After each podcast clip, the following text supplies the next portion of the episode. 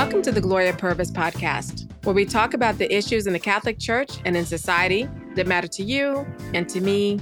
And I'm glad you're here to have that conversation with me. My guest today is Father Aquinas Guilbeau. Father Guilbeau is the prior of the Priory of the Immaculate Conception at the Dominican House of Studies in Washington, D.C. He is also assistant professor of moral theology at the Dominican House of Studies and senior editor at Aleteia. And what are we talking about? Well, in response to the news of Pope Francis's comments to Jesuits on his recent visit to Slovakia, Pope Francis says, um, well, one Jesuit asks about tensions inside the church. And to quote that Jesuit, he says, Some even see you as heterodox, while others idealize you. We Jesuits tried to overcome this division. How do you deal with people who look at you with suspicion? And the Holy Father responds, there is, for example, a large Catholic television channel that has no hesitation in continually speaking ill of the Pope. I personally deserve attacks and insults because I am a sinner, but the church does not deserve them. They are the work of the devil. I have also said this to some of them. Um, a lot of people, by and large, pretty much see the Holy Father as speaking about the Eternal Word television network. And I used to work for EWTN. And when I heard these comments, I was like, whoa, these are not comments like from some other media group that maybe has a different ideological slant. These are comments from the Holy Father, the Vicar of Christ. And so they require a lot of attention. What is he saying? What does this mean? How serious is it when you say that these are works of the devil? Really, all of us should take a moment and really think about well, how do we communicate about the Holy Father? Are we doing it in a way that is hurtful of the church? I mean, this is time for some serious introspection. So when I read those comments from the Holy Father, a part of me also was thinking, you know, what if he was saying that to me directly, face to face? How would I receive that information? I think it would be shattering in a way. Like I'd be having to really examine what am I doing and saying?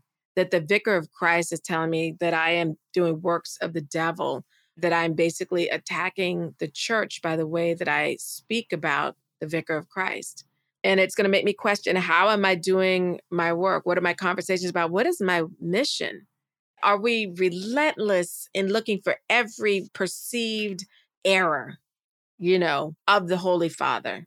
And that that's all that we could focus on are we really in reality objectively open to hearing what the holy father has to say and what he has to teach? If all we can focus on yes he told you he ain't no good he's wrong on this or see we can't trust him that's a problem. That's not good. And they may need to make some radical changes radical changes in how we speak how we listen to things even maybe breaking the frame of our bubble. We all need to realize maybe we operate in a bubble and getting outside of that and having broader conversations that actually do keep us in love with the bride of Christ and having deep affection for the Holy Father. Affection that, while I'm not saying blind obedience and that we can't critique things, but if the critique is coming from a place of lax charity, we've gone astray. And we also need to ask forgiveness of God if we have, you know, because how many other people that we influence are led astray by these kinds of things. And that's a very serious thing, care for souls, which I think we all have in our conversations, and doubly so when we're a person in media or that we have that reach in media. There's a lot of responsibility with that. And so, as a baptized person that takes the faith seriously, that is huge cause for alarm, a cause for me to pause, a cause for me to try to make it right and think about what I need to do to change course. And so when I talk to Father Aquinas, we're going to really go into the hard questions of these criticisms of the Holy Father. Do any of them have merit, especially the ones that paint the Holy Father as being doctrinally in error, really teaching heresy? Does he? Is there any validity to that? We have to ask those hard questions. And I thought that he would bring a good perspective on this as not only someone that's been in the media, actually, we've worked together, but also someone who forms men in the priesthood and also helps teach people who aren't priests, you know, teaches lay people. And I thought he would have a very interesting perspective on this and could provide some clarity as a Dominican reaching into the teachings of St. Thomas Aquinas on these topics. And so we're going to delve into that with Father Aquinas Guilbeau.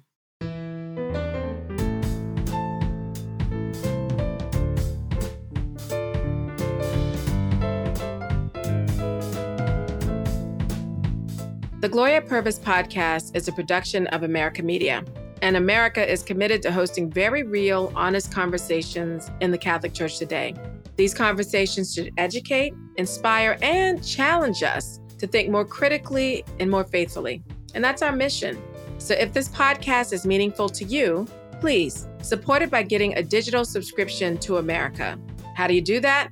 Go to americamagazine.org slash subscribe and sign up today. The link is in the show notes.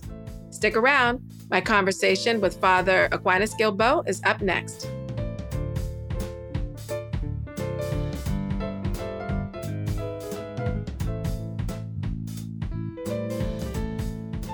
Father, welcome to the podcast. Good morning, Gloria. It's good to be with you.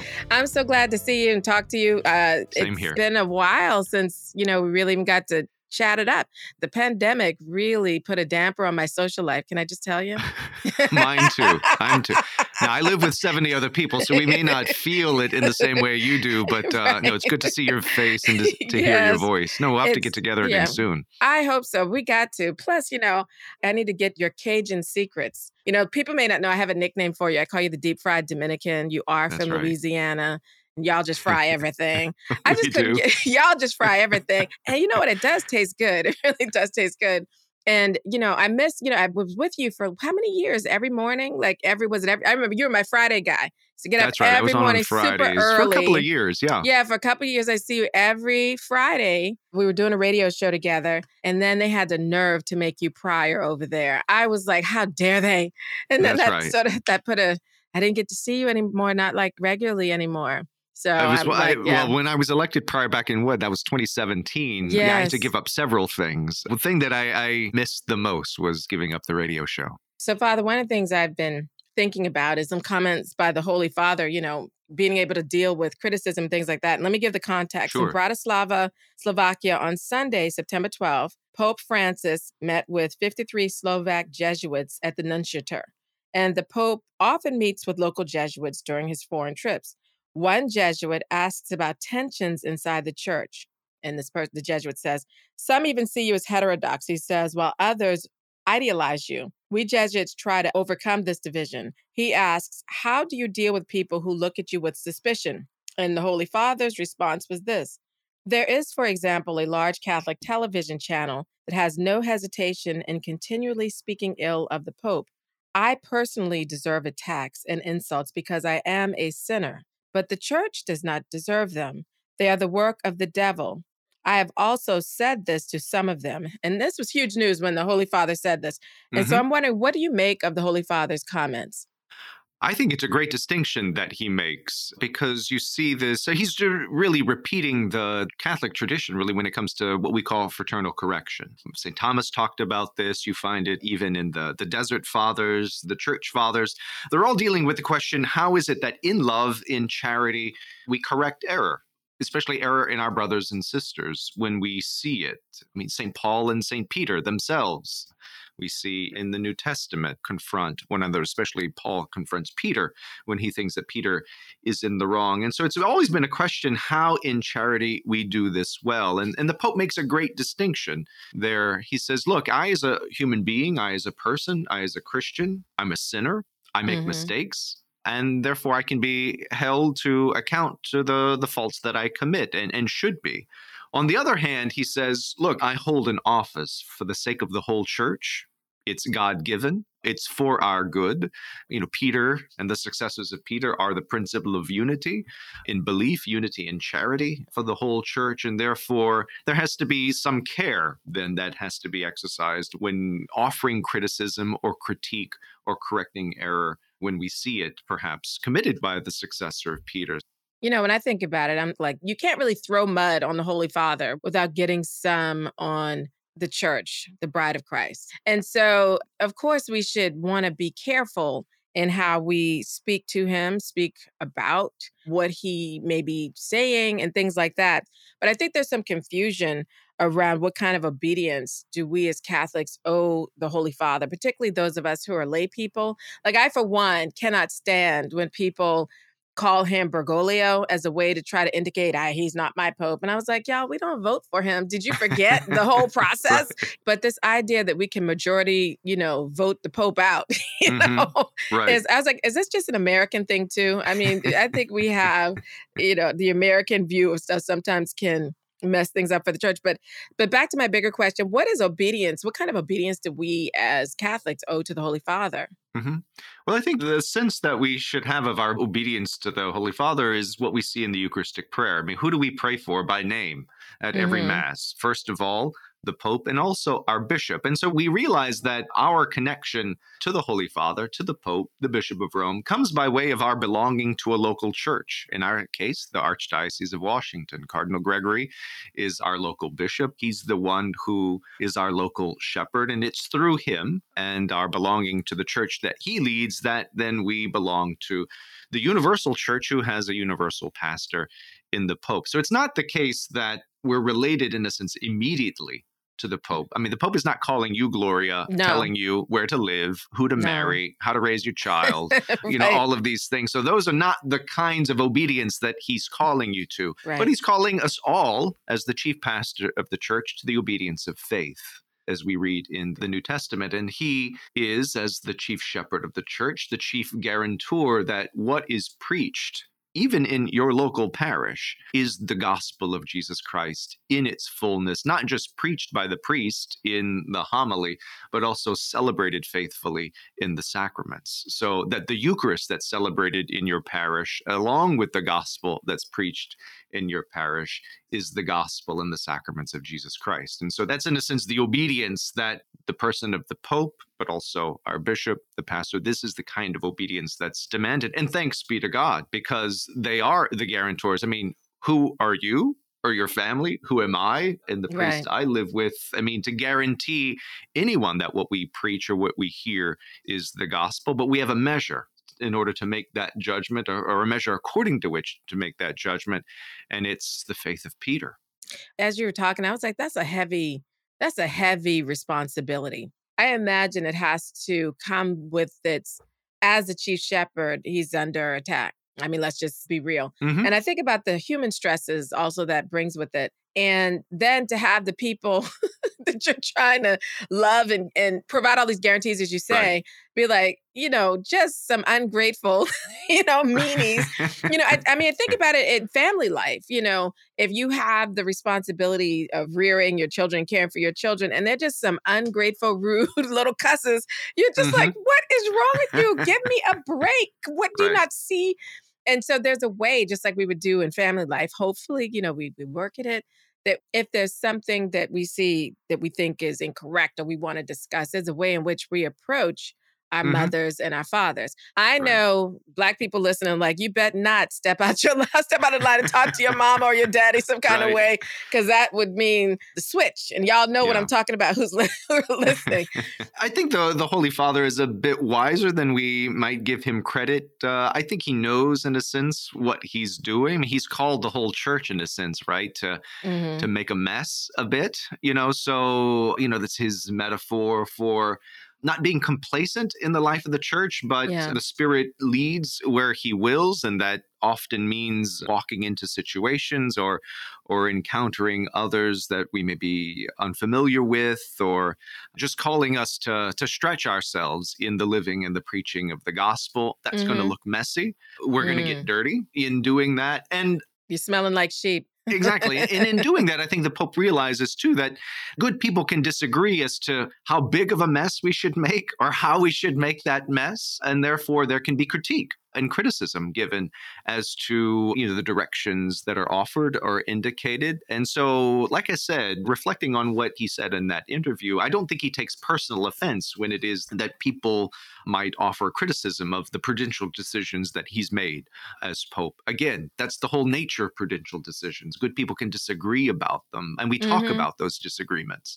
But when the criticism though as he says steps outside the bounds of charity or steps outside the bounds, even you know, to the point of threatening the unity of the church, that's where he says that the church then becomes the victim right. of this criticism and not just him. So that's an interesting distinction that he makes. And that is what he's saying is the work of the devil. Let's be clear, that's what he's saying is the work of the devil.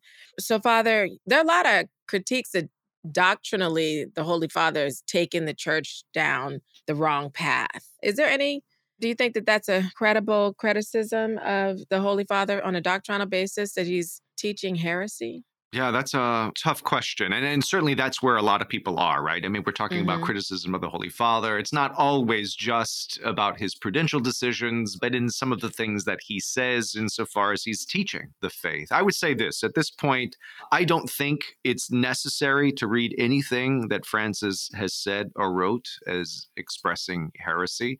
It may not be as clear as I would like it. It may not be in the kind of language I would like, but if you look carefully at what he said, if you look carefully at what he's written, you can always see and interpret what he says in the greater tradition. Mm. Does he mm. want to stretch and push us in different directions? Yes. Has he done so to the breaking point? No.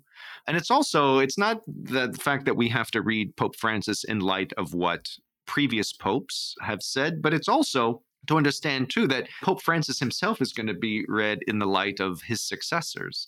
You know, mm-hmm. so any one pope's word on any subject is not the last word on anything.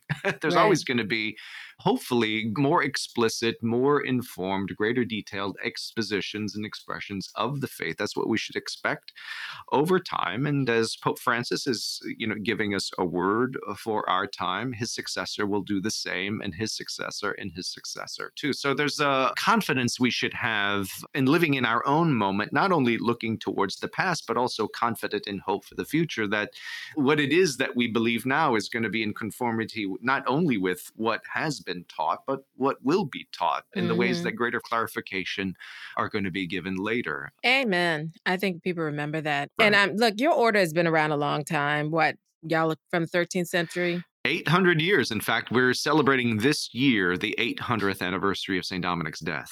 All right. All right. Yeah. Y'all got it going on. But with all that time around, I mean, right. y'all have seen a lot of stuff going on in the church, and I'm sure, sure there's been criticism of the Holy Father before. Right. I mean, we've seen this before, and I know in particular, I'm thinking of uh, Saint Catherine of Siena. Right. Yeah, our sister uh, Saint Catherine in the 14th century.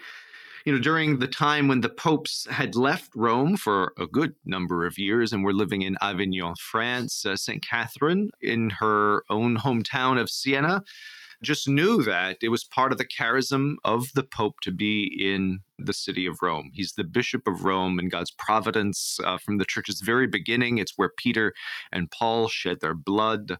By God's providence, this was the city where the, the chief shepherd should live and guide the church. That he was living in a French diocese, perhaps under the undue direction of the French king. Mm. Catherine and others knew this was not good, not just for the person of the Pope himself, but for the whole church. And basically, it was time for him to get back home. to go back to Rome, right? To get back to where he belongs. And so, famously, you know, Catherine traveled to Avignon, met with the Pope, and in various ways begged him and convinced him to move back to the whole papal court, to move the whole papal court back to Rome. And the way in which she did that offers a lesson and example as to how criticism, how critique, how counsel, you know, can be given by lay people, by mm-hmm. clergy to the person of the Pope. And her letters are very interesting for that. They're very affectionate. She calls the Pope by very affectionate names. She calls him Babbo, which is uh, Italian for like dad or daddy or dada. Mm-hmm. That might mm-hmm. not be exact kind of translations, but it, but it gives sweet. you a sense of just the affection that she uses in referring to the Holy Father. At the same time, though, she is quite bold and quite clear. One of my favorite lines she tells him, she says, Don't make me complain to Christ Jesus about you. Don't make me complain to Jesus about you. But that's the this it's in the spirit of faith, it's in yeah. the spirit of charity, the spirit of obedience, you know, that she offers that correction. And uh, it's what Pope Francis is is calling us to. So let me ask this though, were those actual those are her written letters to him, right? That's right. And so I also was thinking there's a nature of privacy. There's kind of a privacy there in her written Right. letters to him versus if I get on Twitter, little old me Right. get on Twitter and say something, hey, Bergoglio, you need to blah, blah, blah. How Right. disrespectful, right? And then what Right. kind of witness am I giving for everybody else? Sure. Just looking at what I'm saying and how I'm Mhm. treating the Holy Father. And I'm like, would you really talk to somebody like that face to face? You know, some of the Right. things that pe- the way people speak about the Holy Father, they would never, I should hope, Mhm. say face to face to him. And this is for everybody, right? This is hmm this is for everybody when we talk about the Holy Father. What are we left with? Like, what is my feeling? Am I enraged with the Holy Father? Right. Do I feel like he's a devil incarnate? you know, and he's Right. you know, the church is going that we are vulnerable to this horrible person or whatever. I keep thinking, like, what Mhm. feeling or sentiment am I left with? I mean, you bring up a good question about Twitter. I mean, you're on Twitter. I'm on Yes. Twitter. It's a bit Mhm. of a hellscape because people don't talk on Twitter as they would, like you said, to another Mhm. person face to face. Oh yeah, Almost because of the distance that the media gives, gives an excuse yeah. to act in such a way, to speak in such a way that you never would with a person face to face. And that's not good. I do think, though, that our Lord Himself, in terms of uh, how is it that the one person corrects another, how is it that the church corrects a member? I mean, He gives directions here. I mean, first you go to the person individually, hmm you talk to them. If nothing happens, nothing changes, then you go to a couple of others, witnesses to the error, and then you bring them all together with the offender and see if that will help to convince or Mhm. to correct. And if that doesn't work, then in a sense, you go public. you go Right. you know, to the entire church. Now, that's not possible in this case. So I think there's another way to think about well, how do is it that not just the Pope, but let's say the president, our governor, our mayor, you know, how is it that criticism is given? Because their lives and their actions are public, well, then the public is, in a sense, the first forum where you know, if public decisions are made which affect public action, well, then public criticism is certainly valid. But I think people can tell from the first word that comes out of our mouths whether Mhm. we're really concerned about the common good here Right. or am I just here to fire shots at the person in charge? And really, in that, pointing all direction back to me. I'm really not concerned about the problem. and I'm not concerned about the common good. I just want to be recognized as the one who has the hottest of hot takes in this moment and get recognition for that. People can see that right away, and it cheapens our discourse because the good and human dignity are not the concerns there, but rather my own pride. And that's sickening. And I think it's a big temptation when people are on Twitter or even really in any media platform because you're trying to get looks and attention, you know, to your Mhm. story, but it shouldn't be at that price. It shouldn't also imperil your soul, you know, that you're being prideful in doing this. And one of the things that I often think when these people talk this way on social media or in the media, I'm like, yeah, everybody's a gangster while a lion's in a cage. You know, Right. they say all this stuff right? right? Because the lion's in the cage. But if you had to, you know, face a lion, you'd be talking a little bit differently. You're not going to try to provoke. You're going to try to be reasonable. You're going to try to be, you know, gentle even. hmm And um, I was thinking that would be nice if we had a little bit more of that. But one of the things that I was thinking about is you instruct priests and men Mhm. in formation for the priesthood.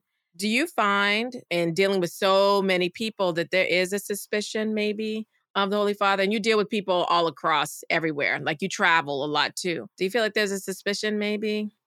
I don't know if it's suspicion so much as a little disorientation because of a lack of familiarity. What do I mean by that? Well, I think because when you look over the course of the 20th century, we've had some extraordinary popes. Mm-hmm. And I, in saying that, I'm not excluding Pope Francis. I, I think in he's to be included among them. I do think that having benefited from, let's say, 35 years of the JP2 B16 experience of the papacy, where I don't know, there's just with JP2 kind of a clarity of teaching, with Mhm. B16 a clarity of prayer. That it's not to say that Pope Francis is not concerned with those, but he's helped us to see that in continuity with those, let's look at the messier parts of the world. And I think because he doesn't speak in the way that JP2 and B16 did, and he doesn't carry on, let's say, the trappings of office or the duties of the papacy in the same way, it is a little disorienting. And I think mm-hmm. people can be allowed that mm-hmm. to scratch their heads a bit, to be confused as to, mm-hmm. to what's going on. But it does challenge us then to scratch below the surface, to draw the lines of continuity in a deeper way than we might otherwise in, let's say, connecting the dots between Pius XII, John the 23rd, Paul VI, JP2B16. That's maybe a little easier on the surface. Pope Francis has made a mess, you know, and that's not to be excluded from the life of the church or a possibility of a, means of grace in the church. It just may take some time to, again, draw those lines of continuity more deeply. And then over time, to reach a, a, new equilibrium and a new balance that incorporates more of the greater tradition within, let's say, the new initiatives that Pope Francis is trying to raise. We'll be right back.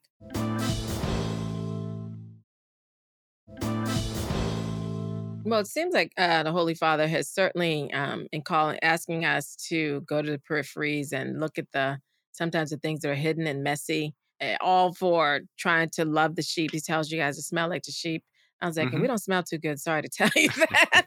and and a lot of our lives are a mess, you know. Mm-hmm. And so to bring the light of the faith into what might be a chaotic mess in which we don't know.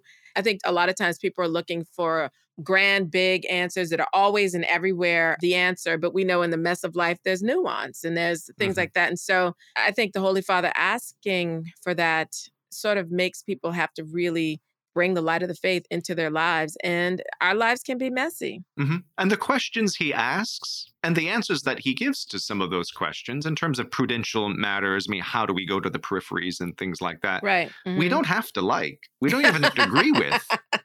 We can think he's wrong. And that's okay. On these prudential matters, again, it's not to say that there has to be a conformity of mind to every decision that he makes or every choice that he makes in choosing how to exercise the office of Peter. What's called for is our love. What's called mm. for is our clinging to the chair of Peter, yeah, regardless right. of who's in it, because that's the gift. And so we could disagree with the Pope on a thousand things, but we, we don't disagree with him on are the truths of the faith, mm-hmm. the necessity to live in love and to share the same Eucharist. And that's what he guarantees. But the thing is, I think people don't know how to disagree appropriately. And we were talking about fraternal correction earlier. Who is appropriately the ones that can offer fraternal correction to the Holy Father? I mean, I could roll up to, you know, Vatican City and be like, hey, I'm here to see the Holy Father. right. Yeah, that'll work. yeah. right. Well, first of all, I mean, it's just in the life of the church, it's going to be the College of Cardinals and the College of Bishops. I mean, those are the ones, those are his, in a sense, peers. Those are his mm-hmm. colleagues. Those are the ones that who work with him closely for the governance of the church. And therefore, in their conversations with him, those would be the appropriate times to both share agreements and disagreements. I think in terms of the rank and file us, you know, out in the out in the world yeah. in ways that are appropriate. Again, it's in public conversations about public matters where we can offer different perspectives, but in a way again that's respectful and is an expression of our filial piety to the church and to the person of the Holy Father. We say these things because we love him. We say these things because we love the church. Mm-hmm. We say mm-hmm. these things because we love God ultimately and the Pope and the church for God's sake. We want heaven for him and for everybody. And because mm-hmm. of that, we offer our critique in things that we think might not be the most prudent or the best for the proclamation of the gospel in our own day. Yeah. And I even think the Holy Father, when he says, you know, when people are, I'm summarizing, he says, when you speak of him in a way that damages the church, that's the work of the devil. Right. And what does that mean? Because some people, you know, not everybody listens to the podcast Catholic. They might even not even be believers. So when mm-hmm. he says work of the devil, how should we understand what that means? Well, anything that uh, attacks the unity of the church that's going to seek to instill a dissension or schism, any kind of disunity or rupture in the life of the church, yeah, we say is demonic. It's not of God. it is not mm. God's will that the church lives in division. In fact, it's her whole purpose in living out the mark of the church that she is one that Christ says is the visible sign in the world of the truth of the gospel and the reality of divine love. You know, mm-hmm. Christians love each other. That's how we know that God loves the world. And when Christians don't love each other, or, a- when they disagree in such a way that charity and the bonds of charity are broken, yeah, that's not of God, is mm. simply what the Pope is saying. So I think there's a way, again, in which how do we disagree with others? Again, it's not to say that charity or the oneness of charity erases all disagreement. That is not true. But when we encounter disagreement or when we begin to disagree with one another, we do so in such a way that we presume the best of the other. We give as generous a read as possible Right. to their thought, to their intentions. You know, we don't go into the situation immediately thinking the worst. We're going to get nowhere. And I think that's what the Pope is challenging us to that again, there can be real disagreement in true love for the other. And as fierce as the disagreement between Peter and Paul was, you know, Mhm. that, that's recounted by Paul himself, you never get the sense for even a nanosecond that Paul is doing this out of some kind of lack of charity for Peter. So just give me some advice. And I know you're going to say, Gloria, don't punch anybody in the mouth. But when people start, when people start talking really what I would call in a way that is so cruel about the Holy Father, they Mhm. won't call him the Holy Father. They'll call him by Right. his last name, Bergoglio. And they mean it in the sense of he's not the Pope. And when they're saying that, you know, he's really doing the work of the evil one, how should we respond? What would be a decent response to that, if at all? Right. Well, I think St. Thomas Aquinas gives us the perfect example of how to do that.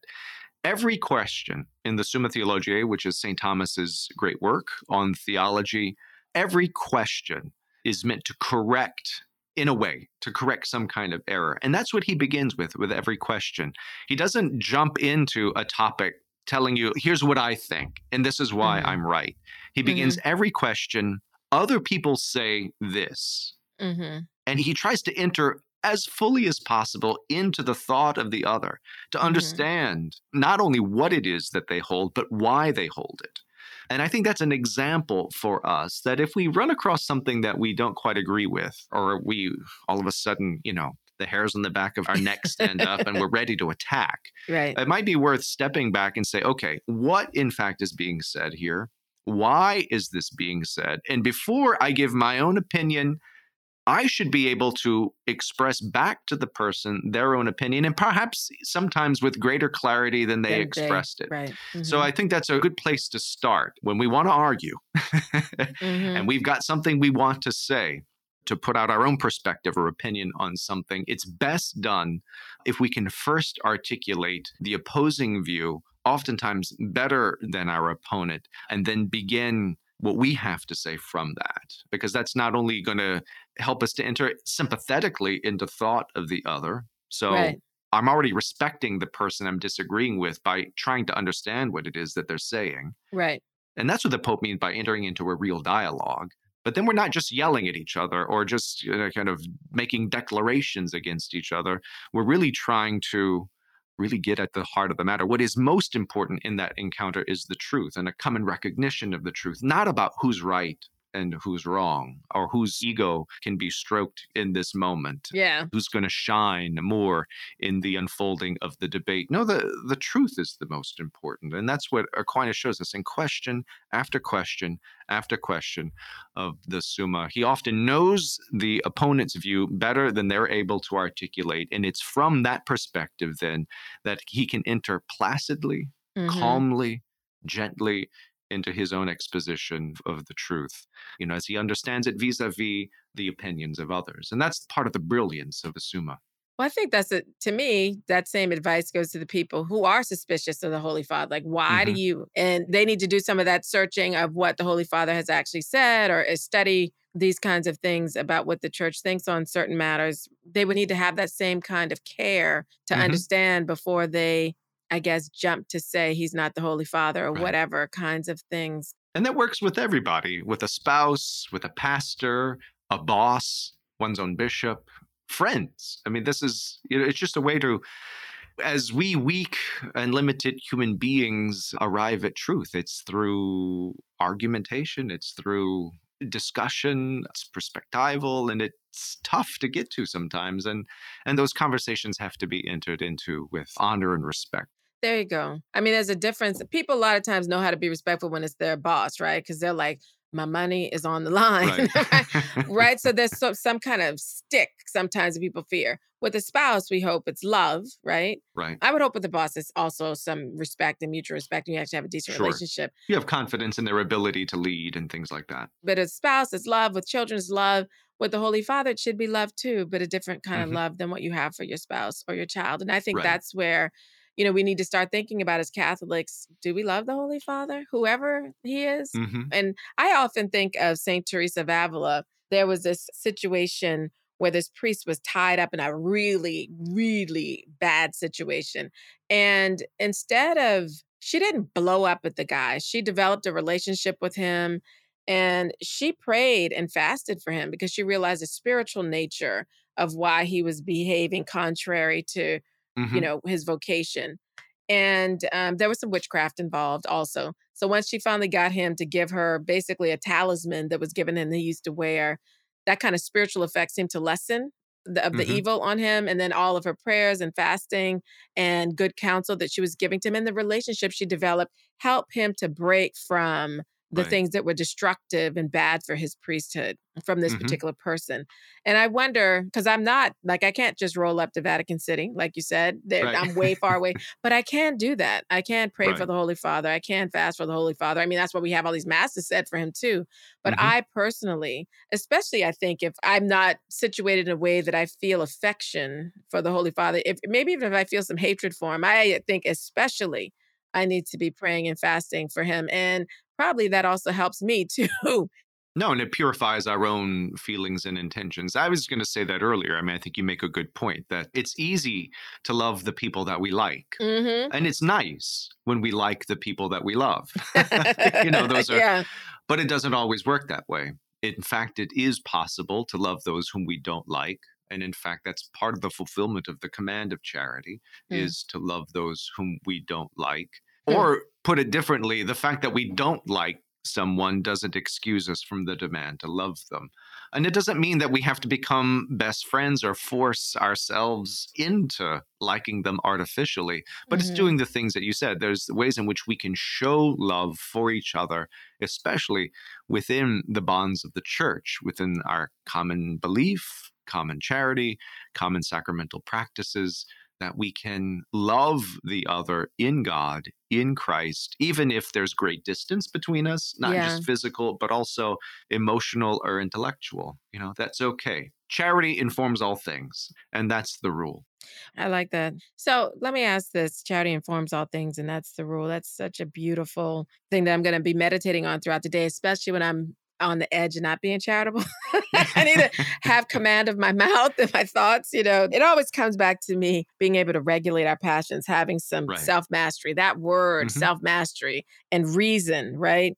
That you may feel a certain way, but you can use reason to help you master in some ways your passions. And so that makes me think about if I'm constantly tuning in or putting myself with people who don't exercise the things that you're talking about when it comes to Mhm. the Holy Father, what should I do? Should I run? should, I, should I turn the TV off? Should I switch off the radio? You know, what should I do? And if I'm, you know, hear this constant criticism in a way that is not in that spirit of being charitable, it's not edifying, it's not coming from a place of assuming good intentions from the Holy Father, or even maybe even there's some, and we see this a lot in the secular media, misrepresentation of what the Holy Father says. Is that immature for me to just be like, I got to get from this because it's not good for me? Or should I try to stay through it? what do you think? Yeah, a balance there. I mean, I don't think we need to be on Twitter for 45 minutes of every hour of the day. Uh, Imagine that, right? Probably 45 minutes a day is too much. right, right, right. So that's one thing. A second thing, you know, a lot of people have the Serenity Prayer memorized, and you can say, you know, that's it's a little saccharine and a little superficial, but it, there's some real truth to that prayer, especially the line that uh, "Help me to accept the things I cannot, cannot change," which is just to say that not everything in the world has to fall under my control. In fact, the vast majority of things don't. right. That includes the governance of my town, the right. governance of my state, of my country, the governance of the church. I can have mm. opinions about mm. these things, I can analyze things, but at the end of the day, what I think about them may or may not, in fact, probably will not have much of an effect on the outcomes there. I don't have to be the one making all the rules all the time. In fact, the major part of life is my following the rules that are established for us. And the presumption there is that they're all of right reason, they're prudential. When they're not, we can disagree. And there's a whole way in which we, you know, protest and right. do those kinds of things. When the rules that are placed on us become unjust, obviously you right. know there are ways in which to disagree and react and to work for change but day in and day out there's a kind of prudence that we exercise by calmly just going about our business Again, that's mm-hmm. not an excuse for complacency. That's not an excuse to let the powers that be just do what they will. That's right. not it at all. But it's how is it that in reality, most of us live our lives guided by the prudential decisions of our leaders. Mm. There's a letting go there and a trust, I think, in what you yeah. just said. Is there anything you would suggest people might read? I'm sorry to put you on the spot because it sounds just the way in which you were speaking just makes me think obviously, I think you've probably studied quite a bit and also lived this particular life for such a, a, long time that there's a, you have a certain kind of clarity and serenity, to use that word, about things that I just typically don't see in the larger world. So maybe there's some things you might suggest people might read. Yeah. I would just say start with the New Testament. Okay. the Gospels. I mean, look at it as I mean, how is it that Christ commands obedience? How is it that he exercises his authority? And how do the apostles react to him? How do they live with him under his guidance, under mm. his authority? The letters of St. Paul, again, are also instructive here. I mean, how is it that Paul, on the one hand, submits himself to obedience to Christ and yet demands obedience from the members of the churches that he mm-hmm. founds. That's fascinating. And that's all faith, that's all charity at work as it's supposed to look in the life of the church. I read a line from a church father, a desert father, a long time ago. I'm still looking for it. I've lost it. I've oh, lost oh, no. the reference. But it's the gist of it is if you get upset at some kind of expression of untruth or error, that's a sign that you're not in full possession of the truth yourself. Ooh. Which is to say that there's Whoa. something about Beautiful. living in truth that error or the expression of error, it's not that it's just water off a duck's back, but you realize right. that truth can take care of itself. Mm. but if we find ourselves, you know, getting riled up at every error that we see. The wisdom of the desert is that, well, that's a sign that you yourself have not yet been conquered by truth. Mm. And uh, maybe it takes a little more time in the quiver as the Old Testament says, to let your arrows rest in the quiver a while. Uh, let them soak in truth before pulling them out and firing them at everything that you see. Good point. I love that. Yeah. I love that. Last thing I think, just to say, I just don't think we can be Catholic without Peter. you know, I just don't think we can be Catholic without the Pope. Jesus would agree. Right? he did build the church on Peter. And so maybe that's a, also a good place for people to remember. Where would could you even be Catholic without any pope? I'm not talking about in between when they die. I mean, there's right, somebody right. in the office and you're saying, no, it's not can you right. even really be Catholic? I hope that people think about that next time when they speak. And also that they let their quiver sit and, and rest. You said, rest your arrows in the quiver and try to marinate in the truth before That's you right. go shooting those arrows at everybody else. That's such a beautiful, I hope you find that who, which desert father made that quote and you send it over to me or if one of your listeners knows what this is, yeah, send it in. Reach us. Y'all know how to comment and reach out to us and let us know.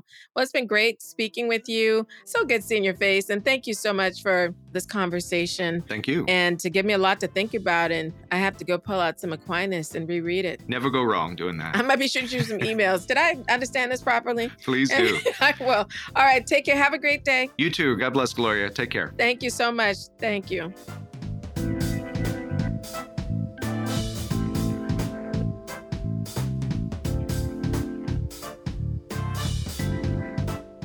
So glad you're tuning into the Gloria Purvis podcast and journeying with me through these important and sometimes challenging conversations. Please share this episode with a friend or family member, especially if it's someone who is suspicious or overly critical of our Holy Father. It might help them reflect more deeply on this question.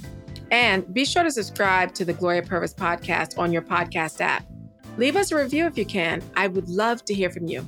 Oh, and by the way, you can follow me on Twitter at Gloria underscore Purvis and on Instagram at I am Gloria Purvis. The Gloria Purvis podcast is a production of America Media. It's produced by Sebastian Gomes and engineered by Frank Tucson. You can learn more about America Media at americamagazine.org. We'll see you next time.